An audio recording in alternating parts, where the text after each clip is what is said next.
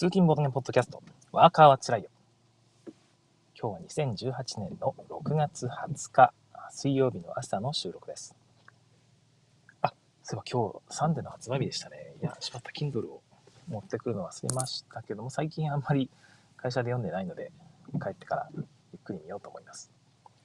一応今回が第1部間ということで、私が通勤中の朝ですよね、ゲームポッドキャストをしようと決めてから半年ぐらい経ったんですが、えっ、ー、と、まあ、その勤め先、勤め先っていうか、その契約先のね、会社との契約が半年、3ヶ月単位で見直す契約になっていて、まあ、また続きもやってくれと言われてたんですけども、ちょっと半年間も長かったなということで、一旦区切りを入れて、ちょっと別の仕事をしたくなりまして、そんな感じで一旦終了ということにさせていただきました。という感じで、しばらくね、自宅の方で作業になるんですよね。ということで、通勤がなくなってしまうので、このポッドキャストも必然的にタイミングがないという感じになります。ということで、第1部、間。はい。えー、長く聞いてくださいましてありがとうございました。まだね、今日一日ありますけども。はい。えー、そんな感じなので、今日は私のお気に入りゲームのハンザ・テウトニカ、おそらくオールタイムベストと言っていいんじゃないかなと思います。一番好きなゲームなんですかと言われたら、ハンザ・テウトニカと、本心では答えるという感じで、外向きには、えっ、ー、とね、モダンアートって答えたりもするし、一番プレイしたゲームはと聞かれたら、ドミニオンと答えるんですけども、ハンザ・テウトニカが一番好きなんですよね。そんな感じでこのゲームについて語ってみたいと思っています。で、その前に一応タイムラインの方ですね、えー、なんかいろいろありましたよね。なんかいろいろありましたってわけでもないんですが、え、全然関係ないんですが、昨日の夜はずっと、あれですね、えー、ワールドカップのコロンビア戦でみんな盛り上がっていたみたいですよね。私も帰ってから、今日夜あるんだなっていうのは知ってたんですが、ゲームオブスローンズをまた見てしまいました。はい。ずっとあの見てましたね。今シーズン2の第7、エピソード7ぐらいかな。はいま、1回全部見たんですけども、もう1回見直すとね、ああ、そうか、ここでこれがあったんだなっていう感じで、本当に気づきがあって面白いですね。ま、続き知ってるんだけど、知ってるんだけど気になるっていう感じで、結局毎日毎日、エピソード3話分ぐらい見てしまうみたいな感じになっています。で、終わったぐらいにタイムライン見てみたらですね、あ、まだワールドカップやってんだと思って、で、チャンネル入れて、ですね、たら後半の30分ぐらいだったのかな。ちょうどチャンネル変えて5分ぐらいのところであの勝ち越しゴールをね日本が決めまして非常にいいところで あの切り替えました、はい、こんな感じ。であとねちょっとやきもきする展開もあったりしましたけどもお大丈夫か大丈夫かってね盛り上げながら見ることができました。日本勝ってよかったですよね、はい。えー、大阪の方もね今いろいろと大変なんですけどもああいう勝利があるとまた気分も盛り上がっていいんじゃないかなと思います。え福井県今日雨なんですよね。全国的におそらく雨だと思うんですけども、おっとっと、おあれですね、えー、コメントの方のご紹介ですね。なおさんのコメントによるとおはようございますということで、おはようございます。今日の富良野は晴れて気持ちいい朝ですが、風が強いということで、あ、そうなんですね。北海道の方は、北海道の方はまだ晴れているということみたいです。え、風が強いということで天気が崩れる前振りでしょうかということなんですが、福井県はね、え割と朝から土砂降り、昨日の夜からね、ずっと土砂降りが続いていて、今はちょっと小康状態なんですが、そんな感じなので、もし風がね、北の方に向かっているんであれば、この後北海道も雨になるかもしれないですね。大阪の方はね、雨だとしたら大変だと思いますが、なんとかね、風邪などひかないようにしてくださいね。シュウさん、えー、おはようございます。今後も応援しています。ということで、ありがとうございます。えー、なんとか続けていきたいと思うんですが、おそらく今後は、あのままあ、その話はまた後でいいか。はい。え、あんまりね、不定期更新になると思います。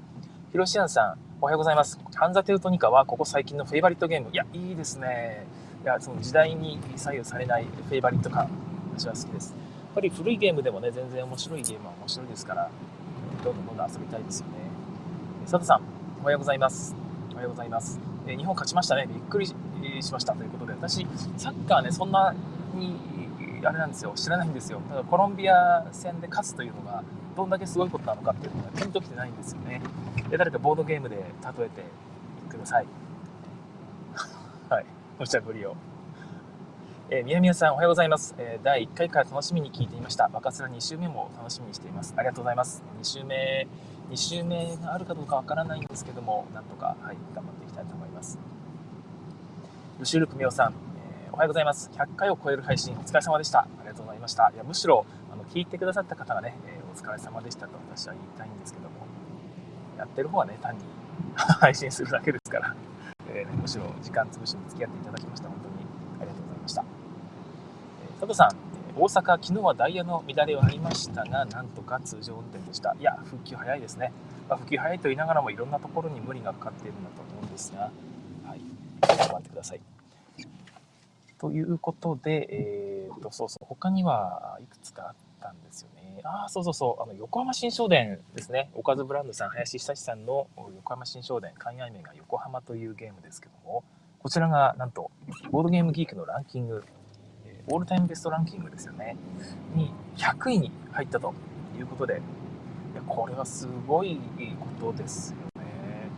今、世界中にいろんなボードゲームがね、大量にあるわけですけども、その中でその日本人が作ったゲームが100個のうちの1つにベスト100のうちの1つに入ってるわけですよ。それはね、やっぱり自信が持てますし、日本も捨てたもんじゃないなという、捨てたもんじゃないなってあれですけど、まだまだこれからね、期待ができるなという気はいたします。全然ね、実力的には海外との引きを取らないということですよね。いやー、素晴らしい。えちなみに、ストラテジー部門だけなら59位ということでね、それもすごいですよね。ストラテジー、戦略ゲームって世界にね、たくさんあると思うんですが、その中で59位に。回遊びたくなりましたっていうか、遊んだことないんですよ、未だに申し訳ない。あの横浜新少年、一回遊んでみたいなと思ったので、誰か、もし聞いている方でね、お持ちの方いらっしゃったら、遊ばせてください。ちなみに、ラブレターはですね、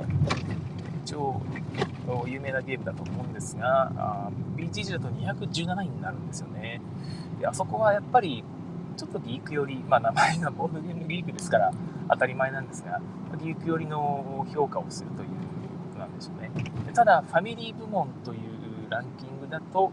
えー、31位ということで、こちらもね、本当にすごいですよね。世界のファミリーゲームのうちの31位、大体30位ぐらいにいるということですから、これもこれですごいというところです。まあ、こんなゲームがこれから増えてくるんだろうなと思うとね、ワクワクしますよね。はい。あと、そうそう、もう一個ね、あったのが、あの、どなたかのツイートで、えー、まあ、ボードゲーム会が終わったりした時に、奥さんも一緒に参加してるんでしょうね。奥さんとか参加者の方から意見を聞いてると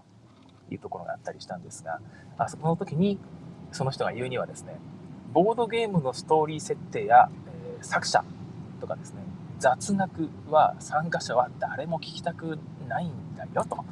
いう、えー、指摘を受けるらしいんですよね。もちろんそれは、何ていうのかな、まあ、自戒も込めたり、自分が3番に言っちゃったりしてるんでしょうね。で、そういうふうなことをこう冗談っぽく言われたりしたっていう話だと思うんで、別にそんな深刻な話でも何でもないと思うんですが、まあ、聞くと、確かになっていうところが、まあ、あったりするんですよね。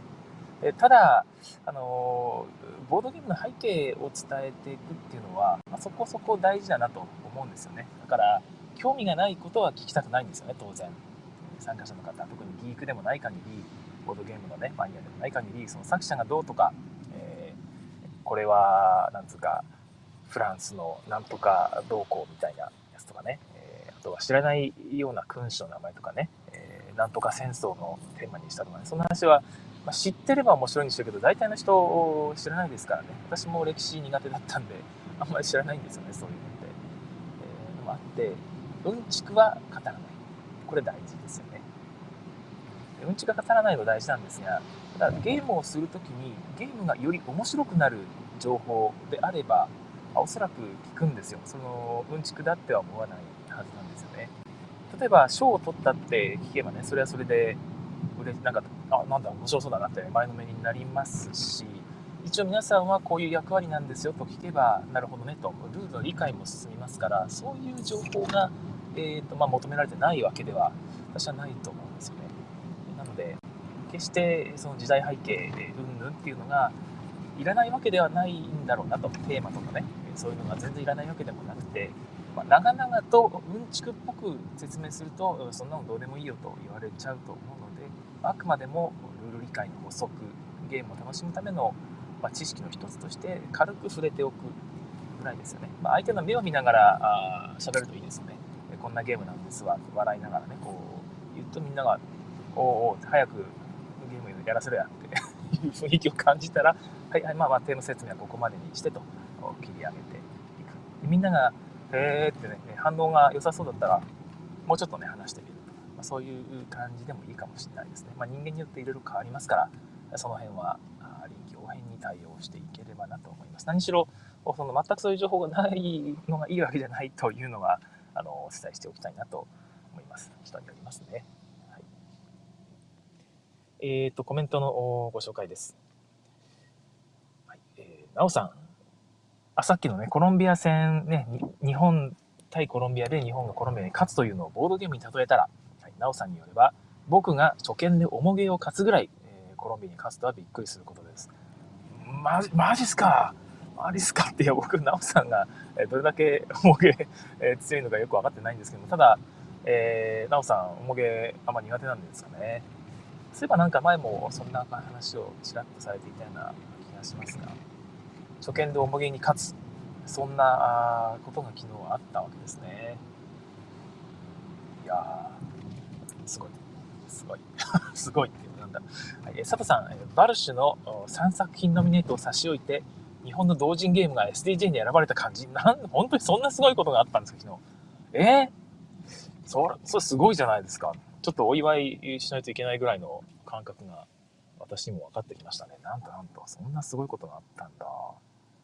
あ、ゆでピータンさん、え、おはようございますということで、え、通勤時間を調整してライブ参加成功です。なんとそこまで、そこまでしていただく ようなものでは決してみたいな感じなんですが、嬉しいです。ありがとうございます。タトさん、タトさん、えーね、横浜新書店日本語版で流通しないんですかね。本当ですよね。これはどうなっているのかな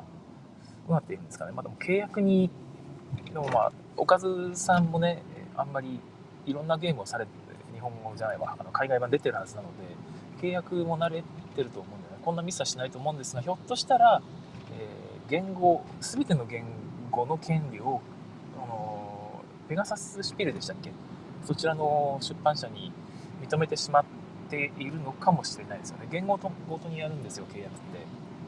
言語ごと、もしくは言語と地域ですね。で、言語を省いてなかったのかな。ひょっとして日本語を省く、日本、地域、日本を省くってやってるのが一般的かなと思っていたんですが、まあ日本語版も含めて海外に任せたということかもしれないですよねだからうまくこうペガサスシュピーレの方から日本語版が出るというまあ、その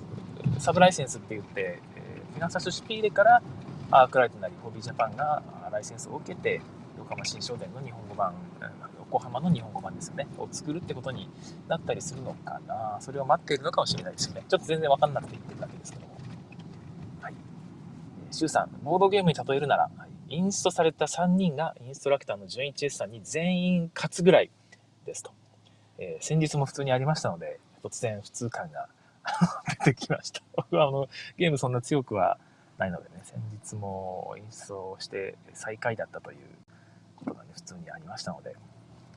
もうそれぐらいがいいんですよ。ね、インスト勝ちばっかりしてると、ね、誰もインスト聞いてくれなくなりますからね。わざとです、わざと。ね、あえて、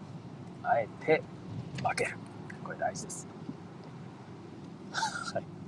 えー、ヒロシアンさん、えー、ニムトでもうダメだと思いながら61を出したら、16を出した人が列を取ってくれたぐらい。なるほど、なるほど。なるほど、なるほど。ちょっとね、今イメージ中。うーん、もうダメだ、もうダメだ。61しかない。パッと出したら、16出した人が列取ってくれた。いや、ありがたいですよね。なんかありがたいなって気分になりました、今。日本、コロンビアに勝ってくれてありがたい。ありがとう。助かった。ほんとこれでよかった。よかったよかった。はい。という感じになりましたので、えー、本題の方に入ろうかな。ね、ドゥルドゥルって 一回言ってみたかったんですよね。はい、えーと、犯罪テルトニカですけども、私が先ほども言った通り、オールタイムベストに上げているゲームです。え結構何回もやってるんですが、おそらく20回ぐらいやってるんですけども、私、負けた記憶が2回しかないんですよね。で、それぐらいやった結果、18回は勝ってる。おそらく向いてるんですけども、ただ、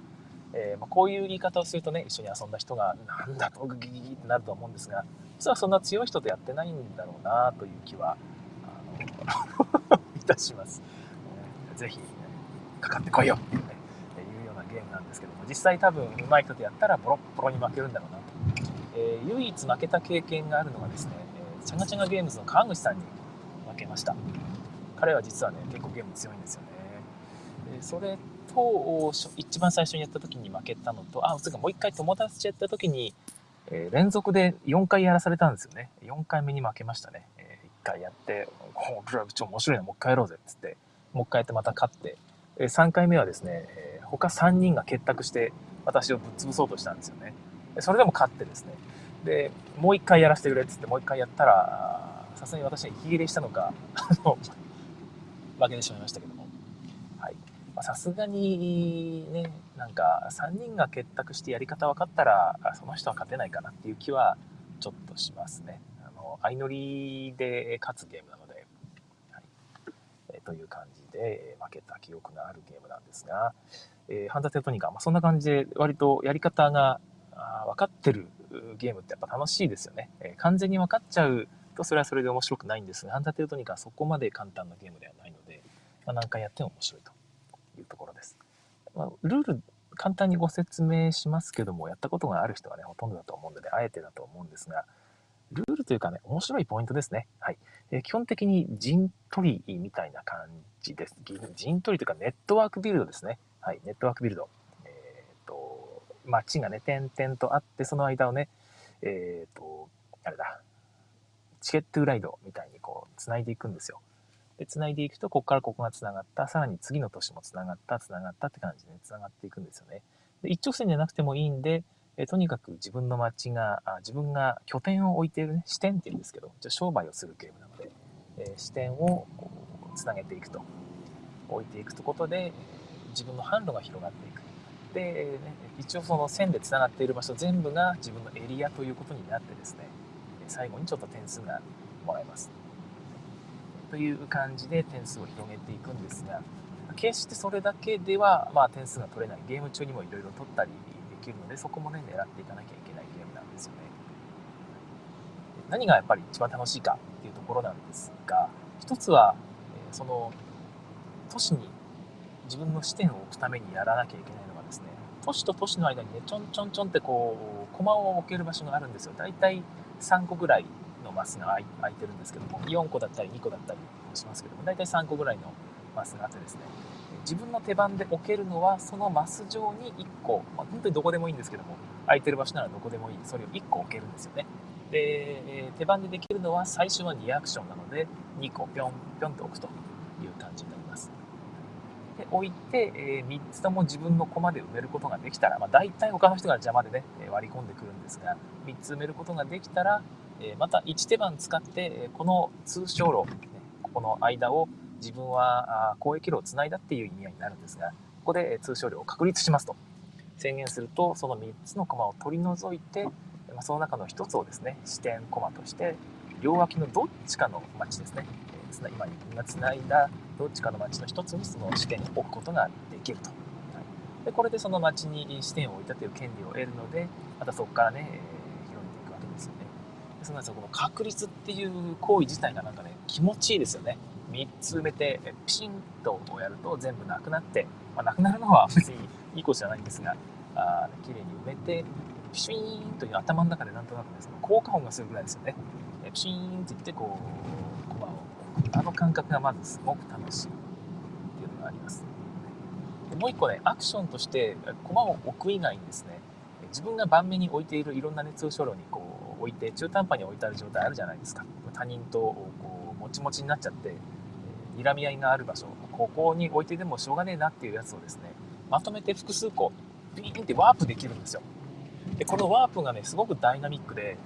ゲームにねすごく劇的な変化をもたらせるアクションなんですが、まあ、これも普通にいつでもできるアクションなんですよね。で最初は2個しか動かせない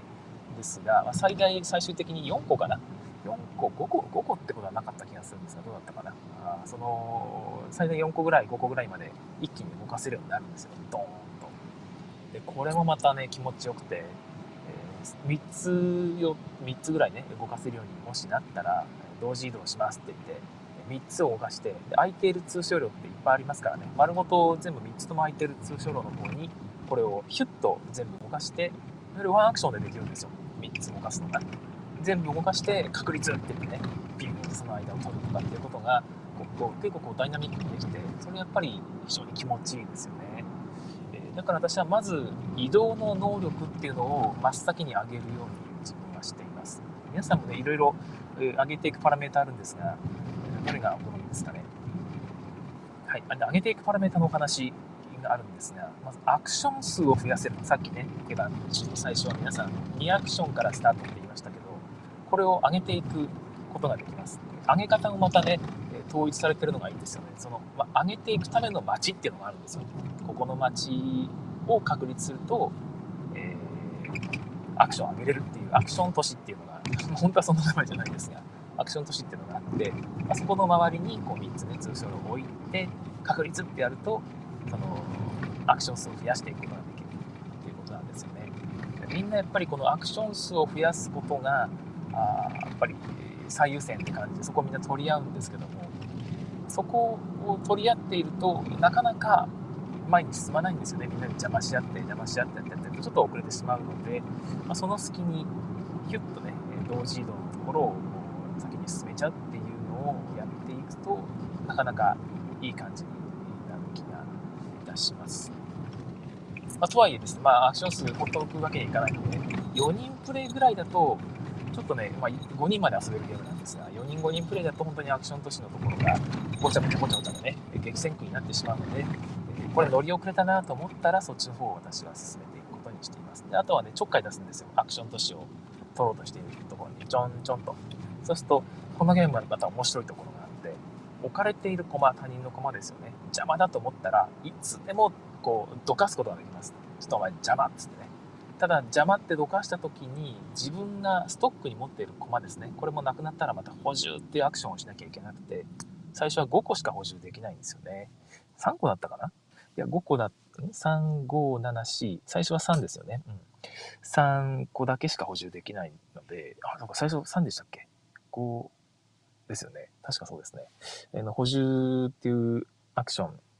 するのはやっぱりもったいないですから、あんまり使いたくないんですが、これをね、1個捨てなきゃいけないんですよね。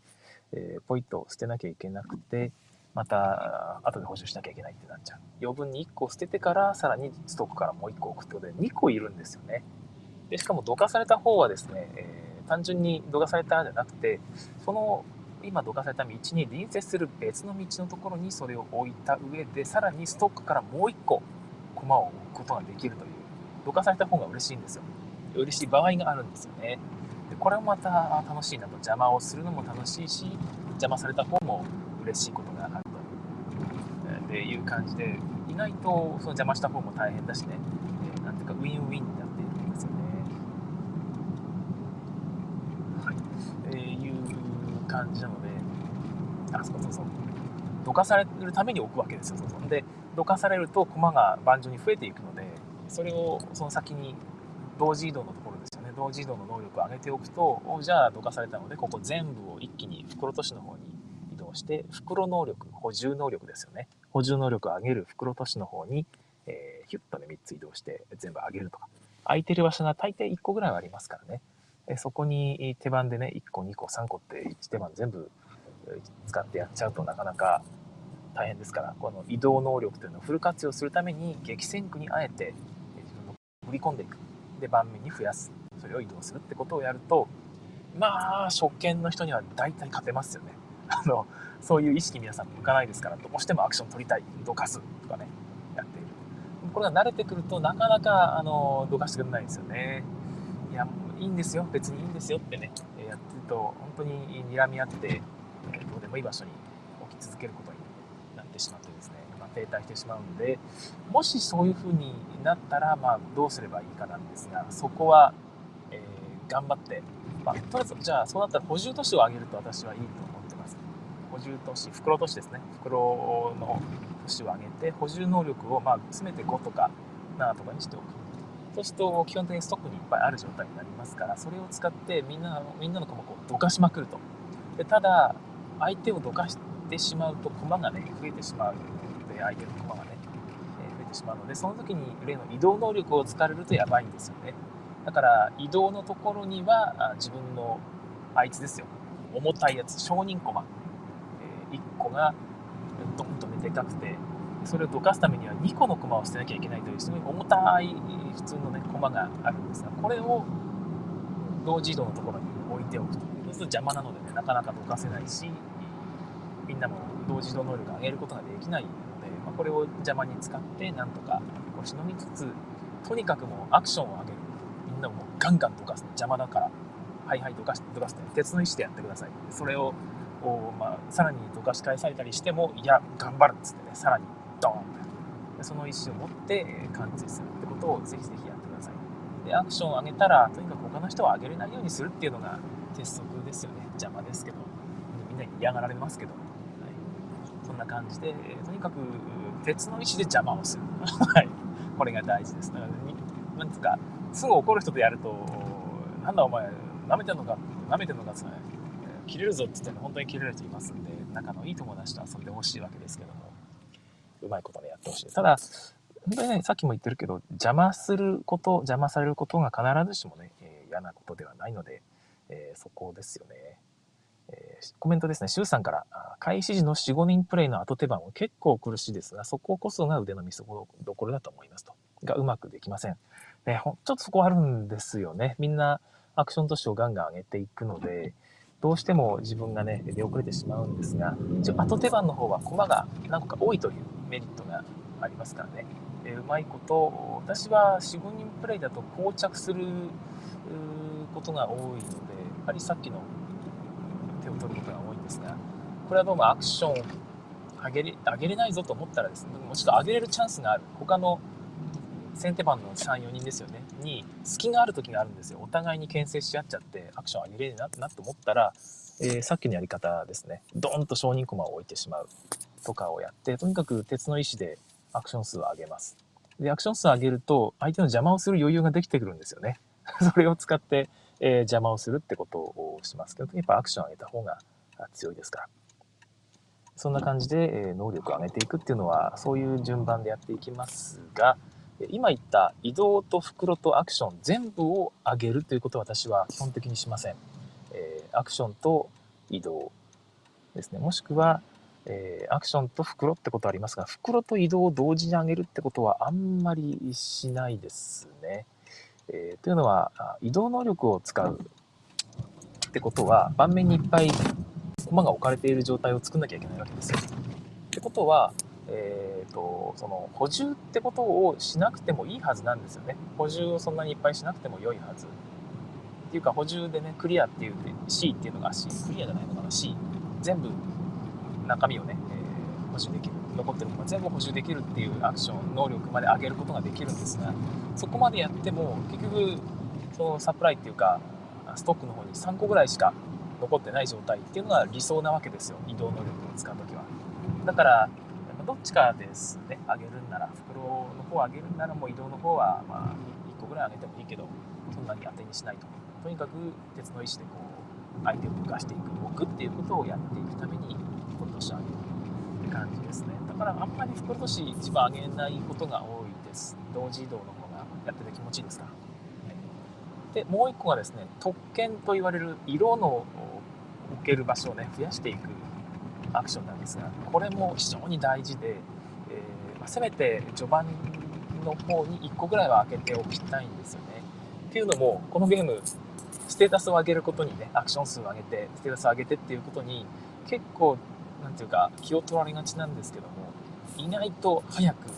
終わらせることができるんですね。終わらせることができるっていうのは意識してないと終わらないんですよ。結構長引いちゃう。で長引いちゃうとアクションをいっぱい上げてねそのアクション競争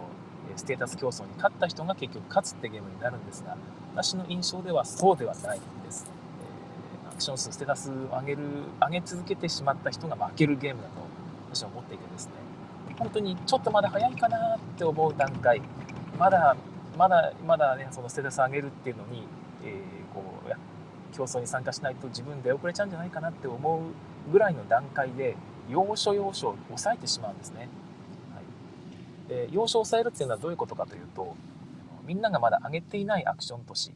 の支配権をその都市の支配権を持ってしまうっていうのが一つあります。え自分も本当はね、え例えばアクション数を3にしたとでできれば4にしたいんだけどそこをあえて我慢してアクション数の都市をね確立するときにアクション数を上げるのではなくて、アクション都市に自分の駒をね、視点を置いてしまうんですよ。でそうすると、他にそういうことをする人がいなければですね、えー、ずっとそのアクション都市を皆さんが、あの、までを確立するたびに、都市の支配権を持っている人が1点もらえるんですよね。でそれで3点、4点稼げるっていうことがあります。でそこからさらにね、伸ばしていくと、その近くにですね、えー、っと、1個だけのコマですね確かピンク色だったと思うんですがピンク色のコマを1個だけ置ける都市があるんですよでここに1個置いてしまえるようにできればピンクまで上げておいてからそこに先に置くというのが私は好きです。でそこに置いてそのそのすぐ近くに今度は、えー、無色で置ける場所が1個あるんです。ねそこも優先しておいた方がいいんですがここに1個だけ置いて2個しかないんですよ視点を置ける場所はね。で無色の都市は誰でも最初置けるけど次のところが黒になってるんですよね。だから黒って結構大変ですからね黒まで特権上げるのは。でそこまで上げるまではずっと都市の支配権を持つことができるのでその周囲を自分でこう伸ばしていきながら1点取る2点取る3点取るってことをやっていくことができます。そうするとゲーム中にそういう行為だけで10点ぐらい取れるわけなんですよね、はい、でそれに加えて、えー、他の人があくれる点数っていうのもまたありますからどんどんどんどん点数が増えていく。でいつの間にか20点になっちゃってみんなこれからねステータス上げてこっから伸ばしていくぞって思う頃には終わっているという ことになるわけです、えこのゲーム非常に怖いゲームなんですよね、えというふうにうまくやっていくと毎回私は勝ってしまうという ね、えまたいやらしい言い方ですけども、え感じなのでぜ逆にねそのみんながそのやり方分かっててえレースですよね。早く終わらせるというレースになった場合にどういう展開になるのかっていうのは未だに体験したことがないんですよね皆さんそういう上手い人とやってる方もいらっしゃると思うんですがどうですかね？ステータスをあまり上げないようにして上げすぎないようにして早めに通称路をこう伸ばしていく。そして通称路の確立をすることで点数をもらう。私が好きなのは、えー、そのアクション都市周辺ですよね。あの辺の2つの連なる隣接する都市の支配権を、ね、早めに取ってしまってその頃にはもう特権なるべく上げているわけですけども特権を2つ取ってその間を確立してしまうんですよ。そうすると両端で2点もらえるんですよね、えこっちもこっちもでもらえるっていうやり方をどんどんどんどんして2点2点2点ってやるとそれだけで6点、え8点とか取ってですね本当にゲームはあっという間に終わってしまうので非常にいいんですよね。でさらにまあ、これはあの都市の視点が空いている場合に限るだったと思うんですけども、えーと、自分が2つ都市を両端に置いている場所に、えーと、あれボーナスチップを置くという戦略です。そうするとそのボーナスチップ取るにはねその両端を確立しなきゃいけないですから2点あげちゃう2点を私にあげないとそのボーナスチップ取れなくなるんですよね。これルール的に間違ってないですよね。それいつもこれ強くないかと思ってるんですけども一応ルール見直してもダメとは書いてなくてですね。でそのやり方でボーナスチップを、まあ、みんなが取りづらい。じゃあ私もらいますって言って取るっていう感じを毎回やっていますね。他の人もやればいいと思うんですがなかなかなんかステータス上げるのに夢中になっていて やらないんですけどもどうなんでしょうかはい、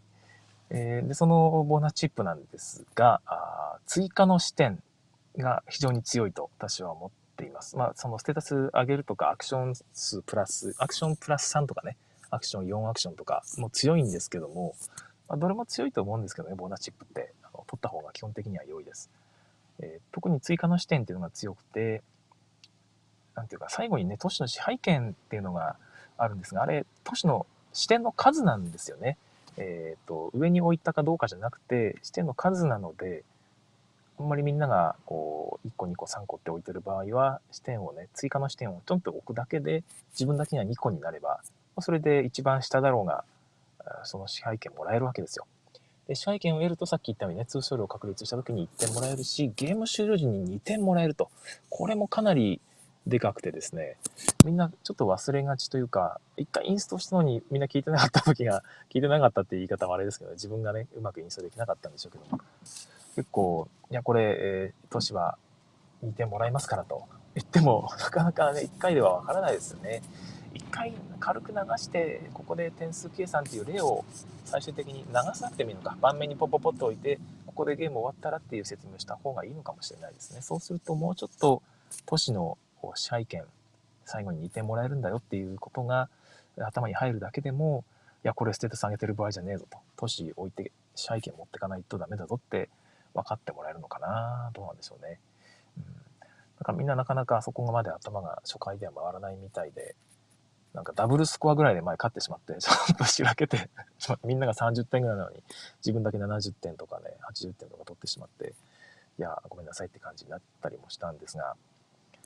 あれは、そういうところをうまく分かって、えやっていくと面白いです。だから、この間友達とね、その4連戦やった時の4戦目はね、もう本当に熱かったですよね。まあ、3戦目が一番熱かったですけど、それで勝ったわけですから。はい。えー、そんな感じでみんなが分かってくると本当に面白いスルメのような、まあ、ゲームだなと私は思っています。はい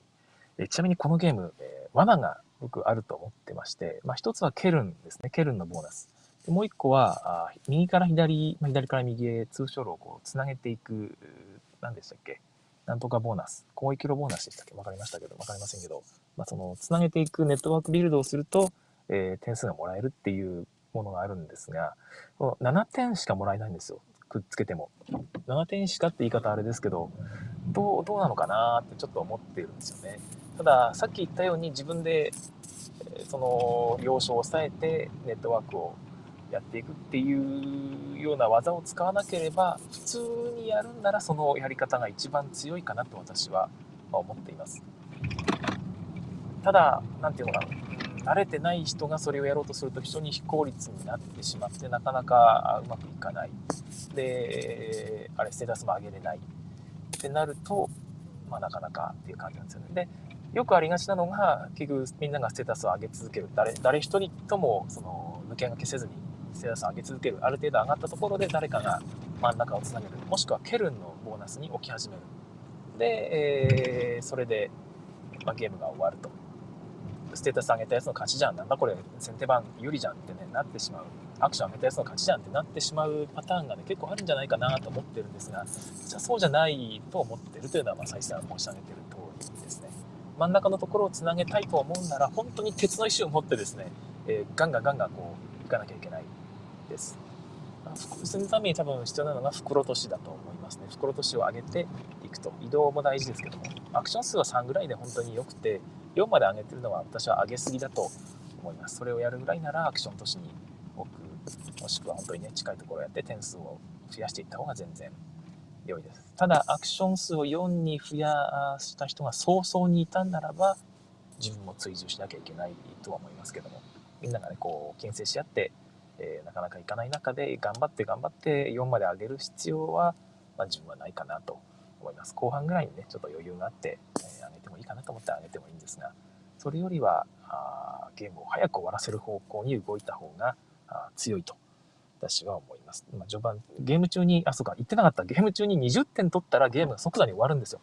それを狙うってことですね。えー、ゲーム中に20点取ったらゲームがその時点で瞬間的に、えー、終了します。これを狙うべきだと言ってる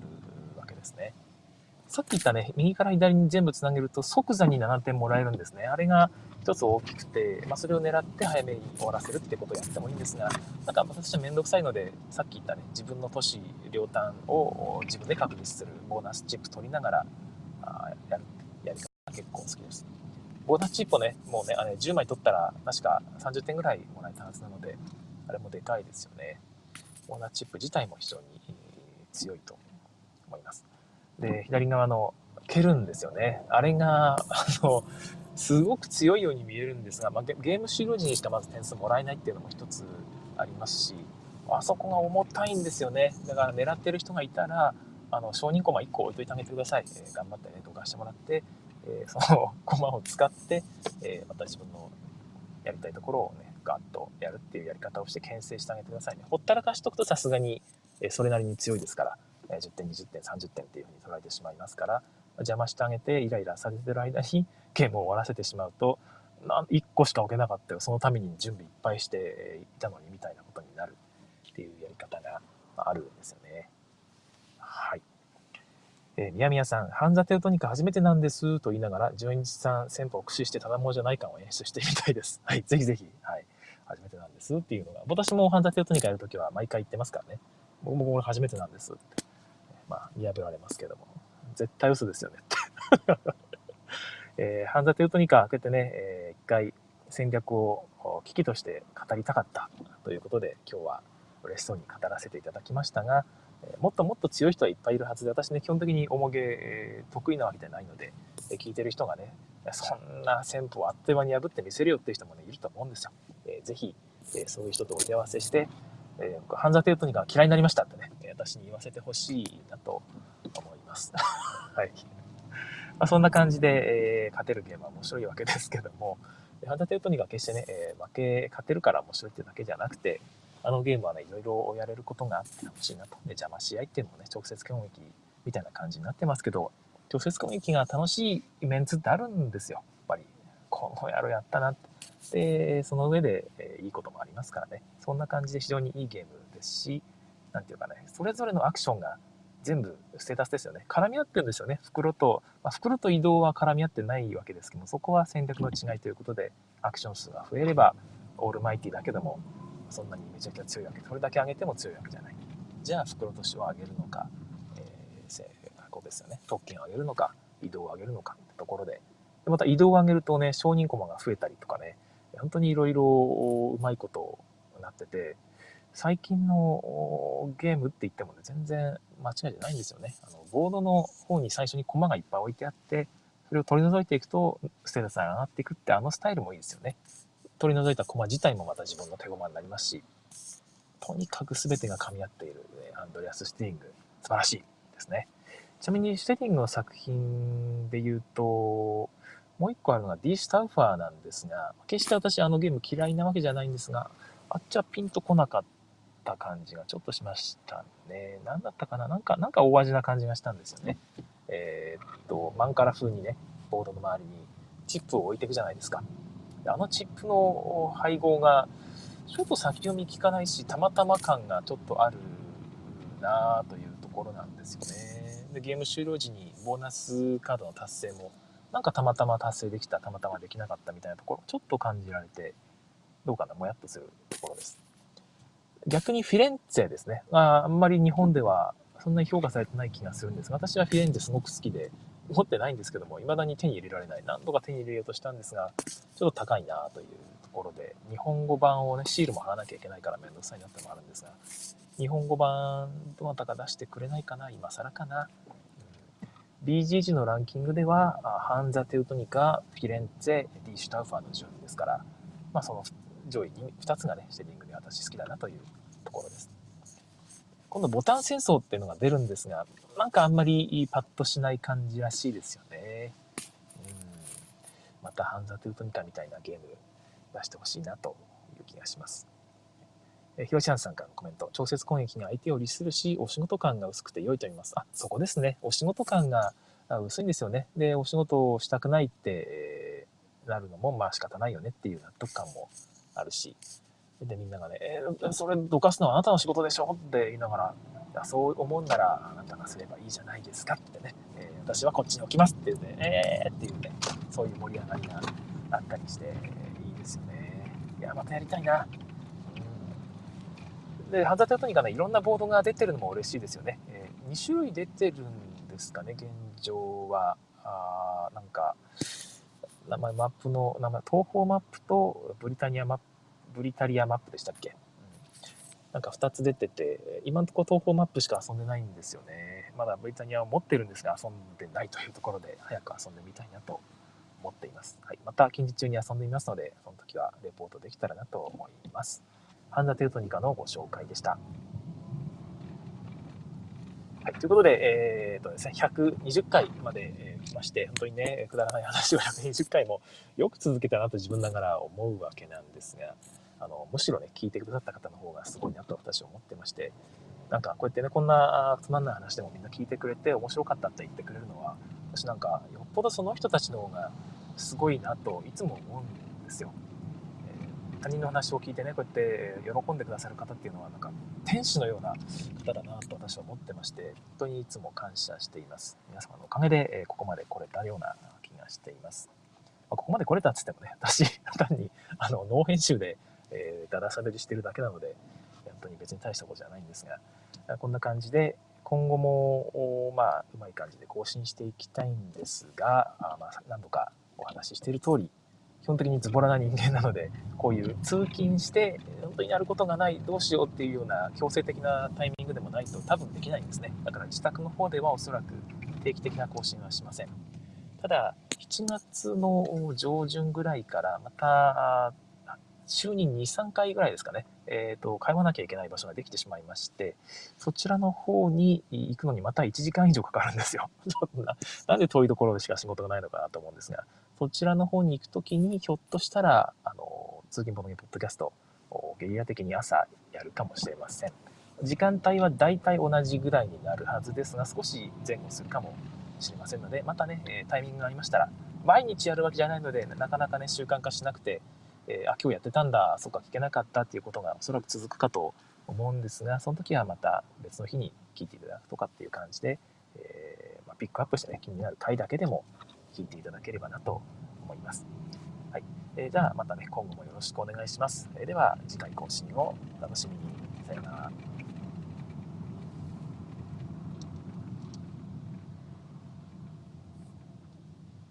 はい、えー、今日のおまけの時間です。おまけの時間も本当にね、途中から始めましたけども、えー、なんか定番化してきまして、毎回話す内容が あれなんですよね。そうそう。そういえば、ハンザですね。ハンザテウトニカつながりで、えー、ハンザ。ハンザ、シャカトのハンザが日本語版が出るという話がね、ありましたよね。えー、先日の清水さんのユーロゲーム201バツでもご紹介されていましたが、清水さんはあんまりハンザはえー、好きじゃないっていうお話されてましたけど、私は大好きなんですよね、あのゲームも。ハンザもどっかのタイミングでご紹介したいなと思っているぐらいですが、こちら日本語版が出るということで、ぜひ盛り上げていきたいんですよね。ただ、あれを盛り上げるには、どうしたらいいのかな？大会かなんかやるといいのかな？そこまで戦略性高くないんですかね？どうですかね？なんか、インタラクションが薄いという言い方を清水さんがされていて、私違和感持ったんですけども、インタラクションの定義が違うのかな？清水さん。と私あれインタラクションの塊なような気がしているんですがなんかね人の手番で相手がここで私がここに動かしてしまうとこの後あの人がそこに置くはずだからっていうような感じがするんですよねなんかインタラクションではなくて詰め将棋感があるってことですかねパズル感があるからソロゲームっぽいっていうことなんですかねなんかでもそんな感じで私はガッチガチの なんていうかあマルチというか絞り合うゲームだなというのがハンザのあれですね。ただ運要素がちょっとあるので嬉しいんですよね。パパッとめくって、えー、ここで自分補充しますっつってね、えー、バーッと出て、よっしゃ、いいの来たってあの瞬間、まあ、あれが大味だっていう人もいるんですけども、私もあれぐらいがちょうどいいかなという感じです。えー、拡張の方で、え導入されたいくつかの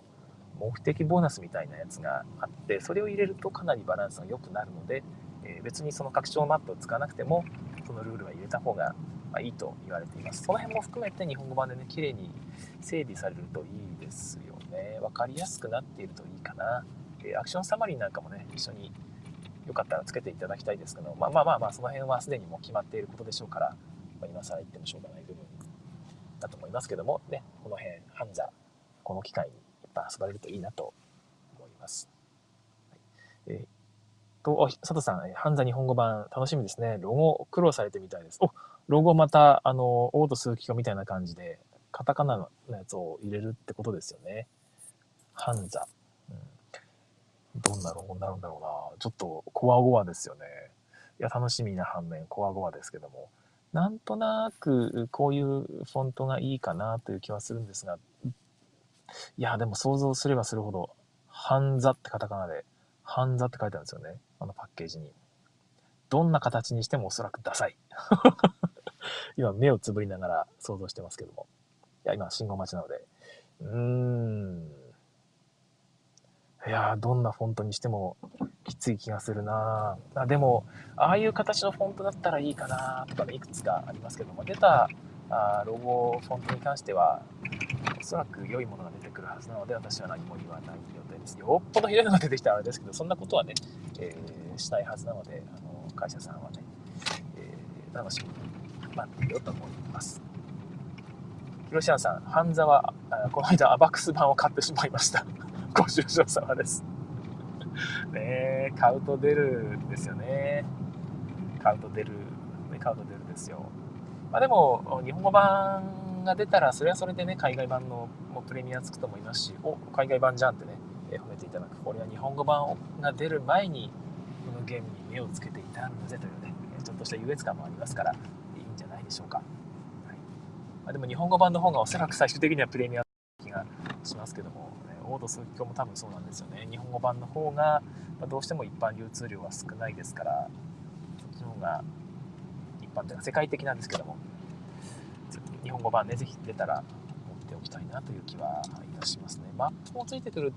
でしたっけ？あ、そうだ違うわ。マップは別売りで、え、本体は本体でっていう売り方でしたよね。か自分もね、もう一回買い直してもいいなと思うぐらいですけども。はい。ということで、えー、今日はハンザの話を最後にしました。それでは、さようなら。